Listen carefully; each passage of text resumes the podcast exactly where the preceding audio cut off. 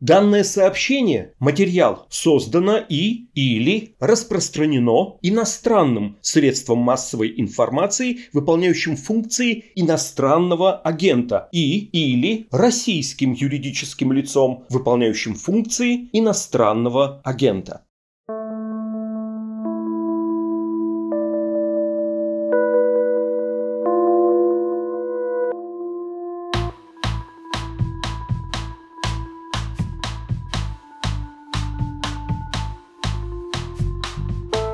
Здравствуйте, это подкаст «Медузы. Текст недели». Меня зовут Александр Филимонов.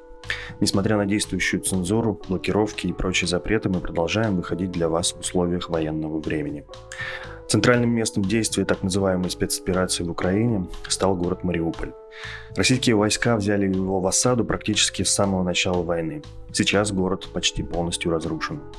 Перед войной в Мариуполе проживали более 400 тысяч человек. Среди них семья Ковалевских.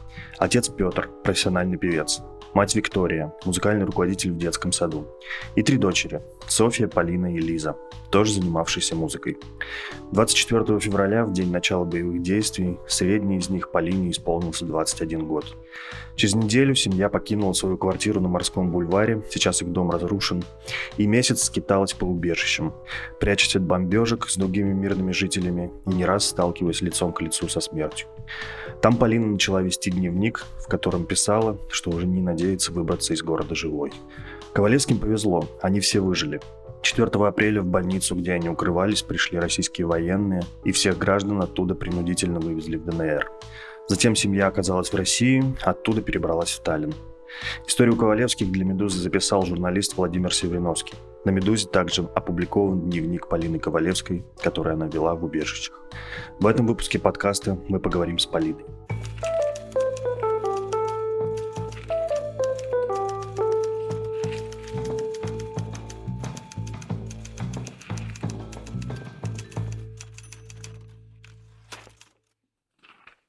Полин, здравствуйте. Спасибо вам большое, что вы откликнулись на беседу эту.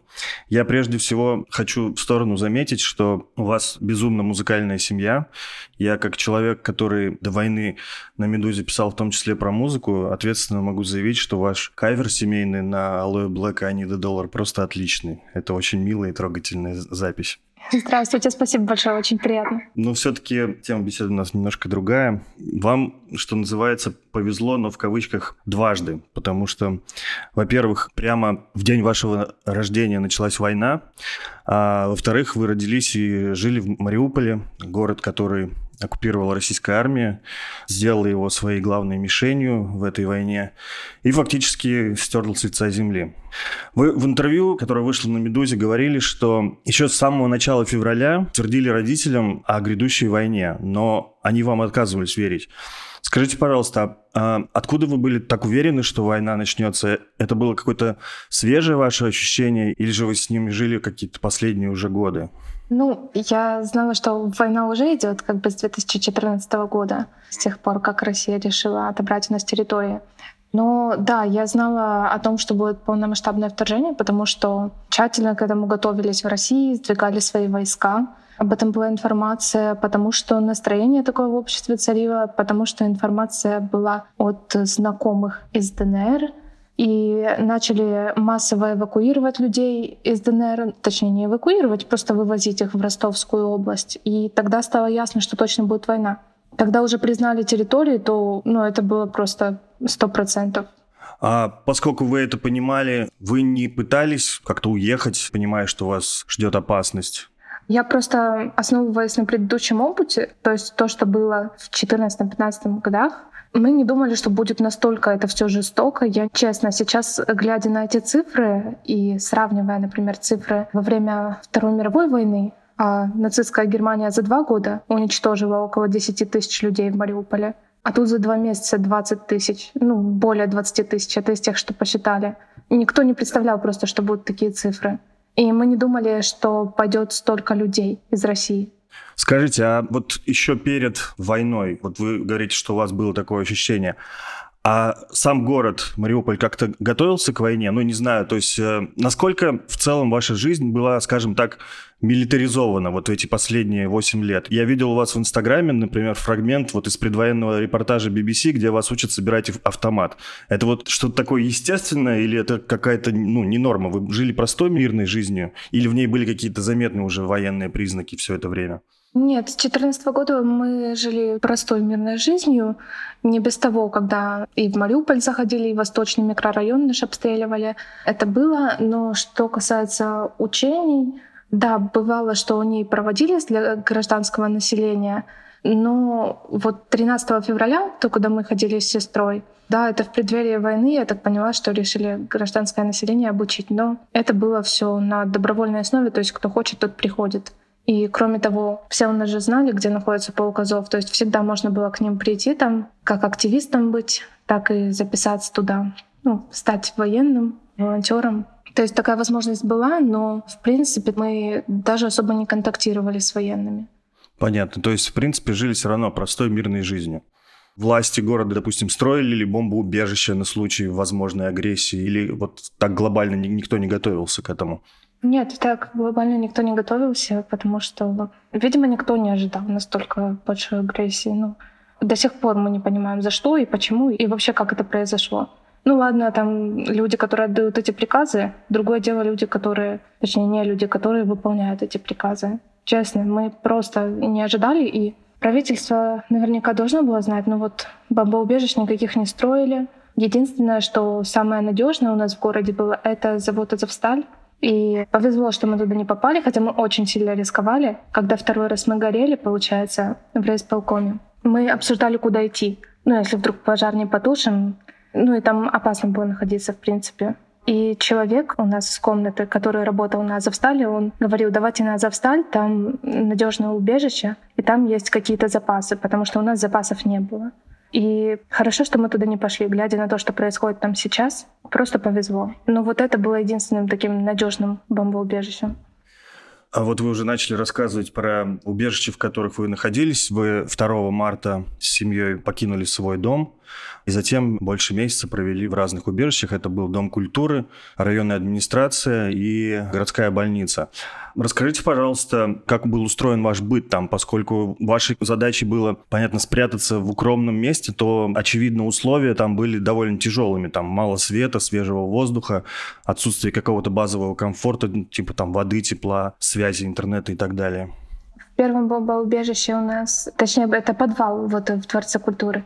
Мы находились в комнате, которая была дальше всех, и там было постоянно жарко. Поэтому мы там махали картонкой, у нас было просто много людей, и собакам было тяжело, в принципе. Вот. Но там нам повезло, что туалет, он находился у нас прямо внизу. То есть нам не приходилось выходить наверх. И если были какие-то обстрелы, ну, это немножечко надежнее. А потом, когда это бомбоубежище сгорело, через 4 дня нашего нахождения там, мы перебрались в другое, и там уже было с этим сложнее, потому что в туалет надо было выходить на первый этаж, и бои шли практически все время, что мы там находились рядом, и попадала регулярно там в здание, ну, то есть и стекла трескались, а как раз даже в туалете там просто огромные стекла, это было довольно опасно. Проходить те же коридоры, подниматься с цокольного этажа, потому что ну, по всем сторонам стекла. Были какие-то мелочи вот э, по поводу да, быта. 8 марта у нас выпал снег. Мы собирали снег, чтобы помыть голову. У меня тогда не получилось. Я в первую голову помыла, наверное, на 20 какой-то день войны. Но да, есть люди, которым удалось даже помыть голову. Потом ребята доставали какие-то э, штуки. Ну вот мы когда в райисполком пришли, там через дорогу был разбомбленный супермаркет. Амстор раньше назывался, теперь Сельпо. И туда упала авиабомба, она не разорвалась. Ребята рисковали своей жизнью, они побежали туда за котлом, принесли огромный котел, и вот на нем варили еду. Сначала варили в здании рядом, а потом перенесли этот котел и варили на втором этаже, потому что в здание рядом попало уже. А где вы добывали еду? Чем питались? Какие продукты были? Еду также добывали, как и все, рискуя своей жизнью когда взрывались магазины, можно было там что-то достать, ну, потому что магазины не работали, в принципе. И когда попадали туда снаряды, можно было что-то достать. Потом, когда военные украинские приезжали, то привозили какую-то еду, но у них у самих просто мало запасов было. Были люди, у которых машины оставались целые, И они как бы вызывались в качестве волонтеров. И вот когда склад у нас взорвали с едой, туда сразу поехали, набрали. Слава богу, все удалось. Нормально вернулись. Потом были такие мелочи, вот э, быта, можно сказать, э, когда вечером выходишь, например, на первый этаж в туалет, обязательно, если там светители, у нас фонарики были, света ж не было, то нужно было прям прикрывать фонарик, чтобы вообще практически не было видно, потому что если свет, то могут начать стрелять, палить. Ну и я, конечно, об этом в дневниках не пишу, потому что думала, это и так ясно, что, в принципе, да, 99% времени мы проводили в темноте внизу.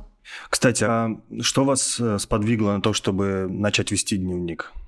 Не знаю, мне просто в какой-то момент знаете, вот мы когда находились в убежище, ну, мы просто не верили уже, что выберемся, потому что это было невероятно сложно. Я не знаю, это чудо какое-то случилось. Было миллион способов, как мы могли вообще погибнуть в это время. И у нас были такие штуки, что мы могли просыпаться, рассказывать там сны друг другу. Вот. И в первый день в самый первый день я решила, вот когда мы начали рассказывать сны друг другу позитивно, и там говорить, что все будет хорошо, я решила писать дневник просто вот для себя.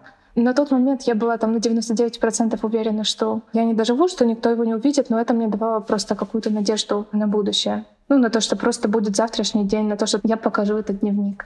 Расскажите, пожалуйста, такой еще немаловажный момент, когда ты находишься в такой безвестности, без связи, без всего то, конечно, тебе хочется понимать, что происходит вокруг. Как вы получали новости и насколько вообще это была для вас достоверная информация? Вот, допустим, знали ли вы о бомбежках роддома и драмтеатра в Мариуполе или, например, о том, что российские войска в какой-то момент отступили от Киева, ну, что там что-то меняется на линии фронта и у вас, и в других частях Украины?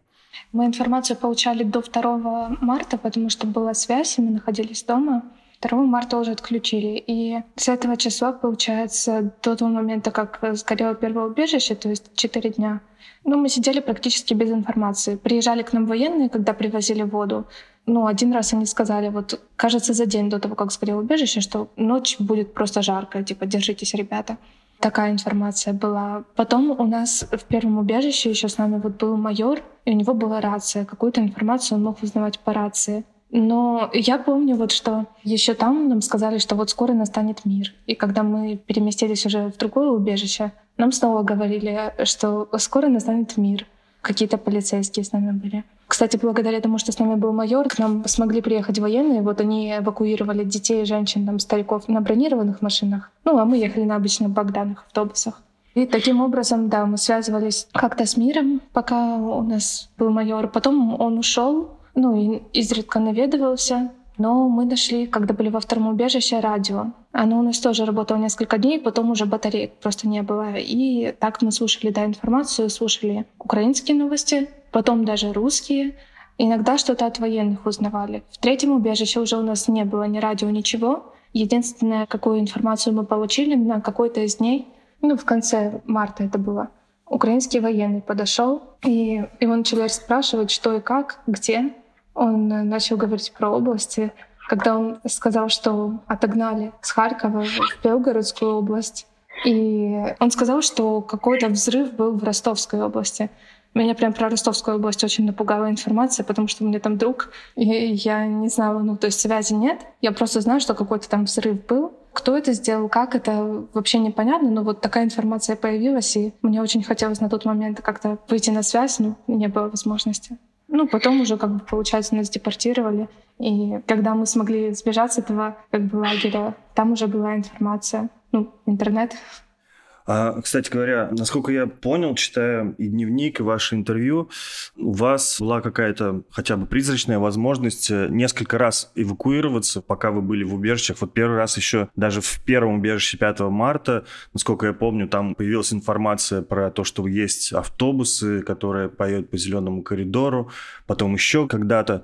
Но вы все время с родителями принимали решение остаться. Почему? Ну, вообще, когда привозили автобусы, это был только один раз, ну, до пожара в первом убежище. И тогда людей эвакуировали в центр с целью потом, чтобы они поехали в Запорожье. Но, понимаете, у нас тогда не было ни радио, ничего, это просто была информация. Вот сейчас приезжают автобусы, как бы можете ехать. А мы слышим, что снаряды падают вокруг, что горит там. На тот момент было тихо, но мы не знаем, что будет там через 10 минут, через 15. И это было опасно, это останавливало. И не зря мы, кстати, опасались, потому что все-таки потом расстреляли это то, что ехал. Понятно. А скажите, пожалуйста, какие отношения у вас э, складывались с другими людьми вот в убежищах? Вы как-то старались друг друга поддерживать или каждый выживал как мог? Не хочется мне идеализировать это все. Нет, хотелось бы на самом деле, но не буду. Люди разные все. Люди совершенно по-разному реагируют, совершенно по-разному воспринимают. Если брать, например, наш дом, то у нас в доме люди объединились, и они вот потом на первый этаж все переселились, вместе готовили. Нам еду давали, когда вот приходил папа домой или кто-то, ну, опять же, приходили как под обстрелами, это все понятно.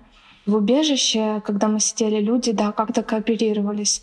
Ну, понимаете, вот те же туалеты. Воды не было, то есть слива не было. Понятно, что они там забивались, их надо было это, и кто-то этим занимался. Вот и в нашей семье, и люди, ну вот из нашей комнаты, а кто-то приходил и вел себя, мягко говоря, ну не очень хорошо, уважительно по отношению к другим. Когда готовили еду, находились бабушки, которые говорили, что за стряпню вы приготовили, ну в таких-то условиях. В основном люди поддерживали друг друга, в основном делились. У нас в убежище, особенно в нашей комнате, все было общее. То есть неважно, кто что достал, это все делится всегда на всех. Если кому-то что-то надо, то ты обязан поделиться, потому что иначе невозможно. Когда мы были во втором убежище, нет, это уже третье убежище было после этого, в терапии, в больнице. Когда мы были там, то мы поселились изначально на втором этаже. Второй этаж — это не вспомню, какое отделение. Третий этаж — это эндокринология. И вот третий этаж они как раз-таки отделились. Они как бы для своих носили, для своих готовили, а второй как-то отдельно. То есть было такое иногда разделение. Ну, это уже в третьем убежище. До этого как-то все равно все старались, вот кто чем может. Люди ругались, потому что ну, психика не выдержит, и родители ругались на детей. И между собой там всякие стычки были. Опять же, то, что ну, если дневники читали, я там писала, когда в первом убежище там алкоголь нашли, потом был э, парень, который, когда разбомбили психиатрическую клинику или что-то такое, вот он бывший наркозависимый, и он достал метадон, вот это все принес. Тоже это, ну, это же все опасно. Кроме того, в больнице, когда мы были, когда попали в психушку, опять же, оставалось очень мало медсестер, и некоторые люди ушли, многие ушли, и психбольные, но они остались без какого-либо медикаментозного лечения. То есть это люди, которым нужна помощь, которым нужен вечный контроль. А вот они остались вот так, и они могли местами мешать и угрожать жизням просто обычных людей без всяких там отклонений серьезных.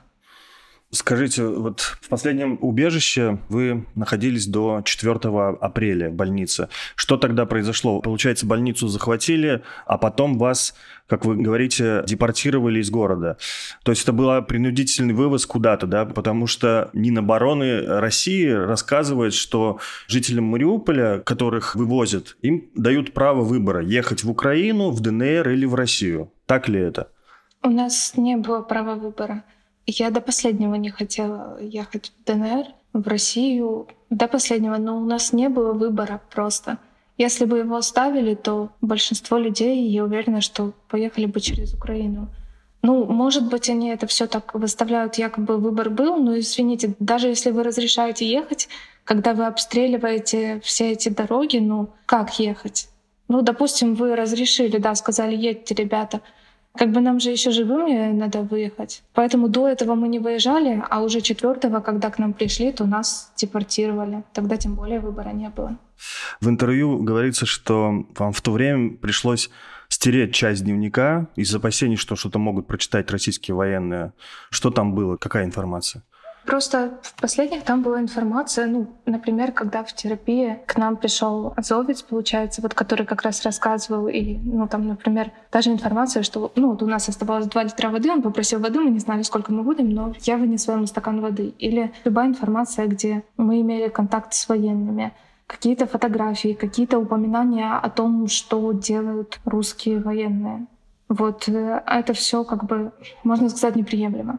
И в тот день, когда нас депортировали, мы как раз последние выезжали, сначала грузили больных. И ну, вот когда мы зашли в тупик в подвал, нас поймали два русских военных. И просто мне говорят, давай телефон. Сейчас что-то найдут, а здесь останешься. Ну и начали говорить какие-то неприятные фразы, типа манипулировать, я не знаю, вызывать страх. Я не знаю, что хотели от меня. там придираться к тому, что у меня там есть комендант, это комендант с общежития, если что, к тому, что у меня там есть контакты отрядов каких-то. Отряда — это я работала вожатой в лагере. Ну, то есть по таким мелочам. Поэтому хорошо, что еще у меня там не было каких-то заметок и фотографий. Плохо то, что они не сохранились. Ну, ничего.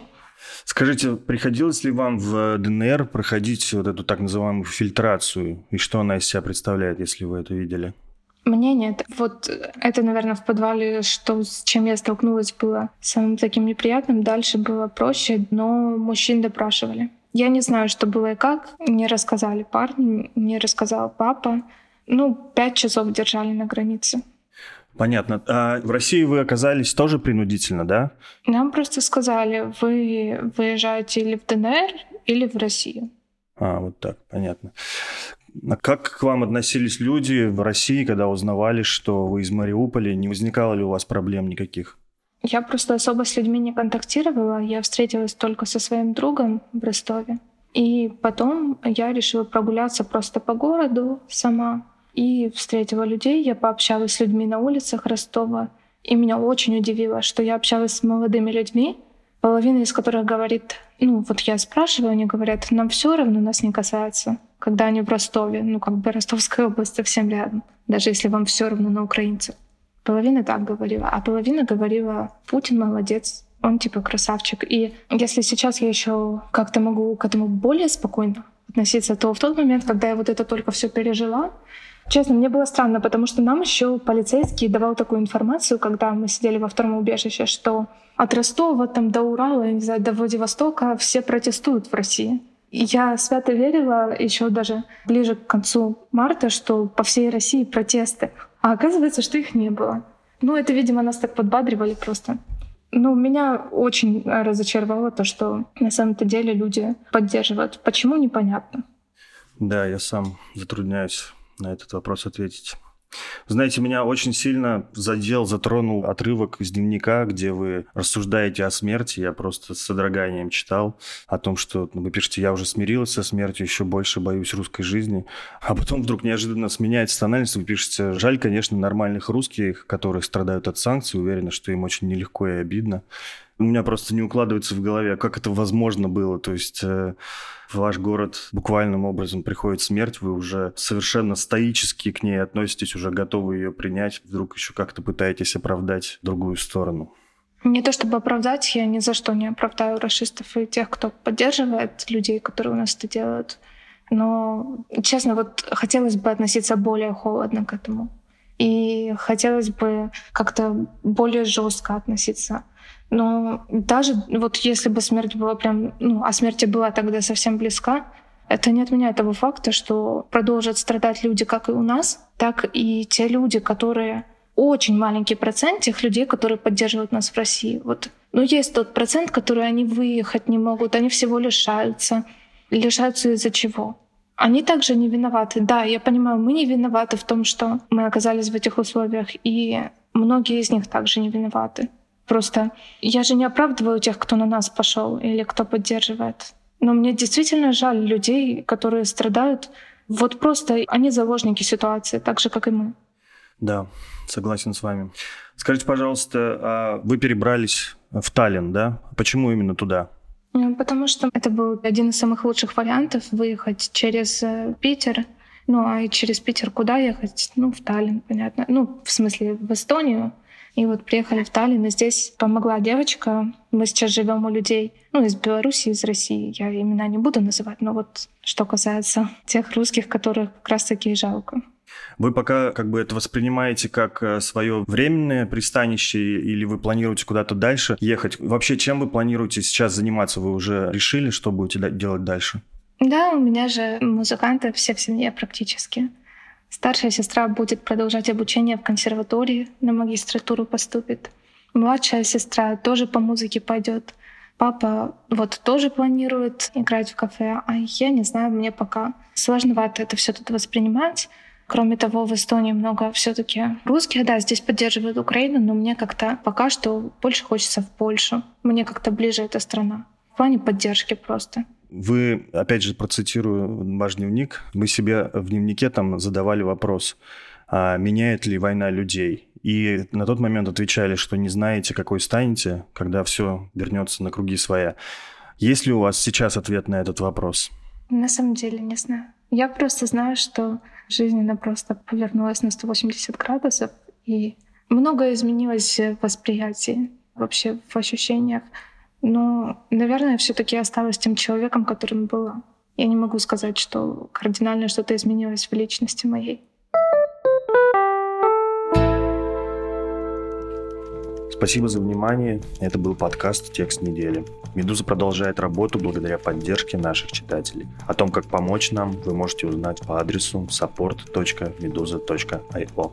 Прощаюсь с вами до новых встреч. До свидания.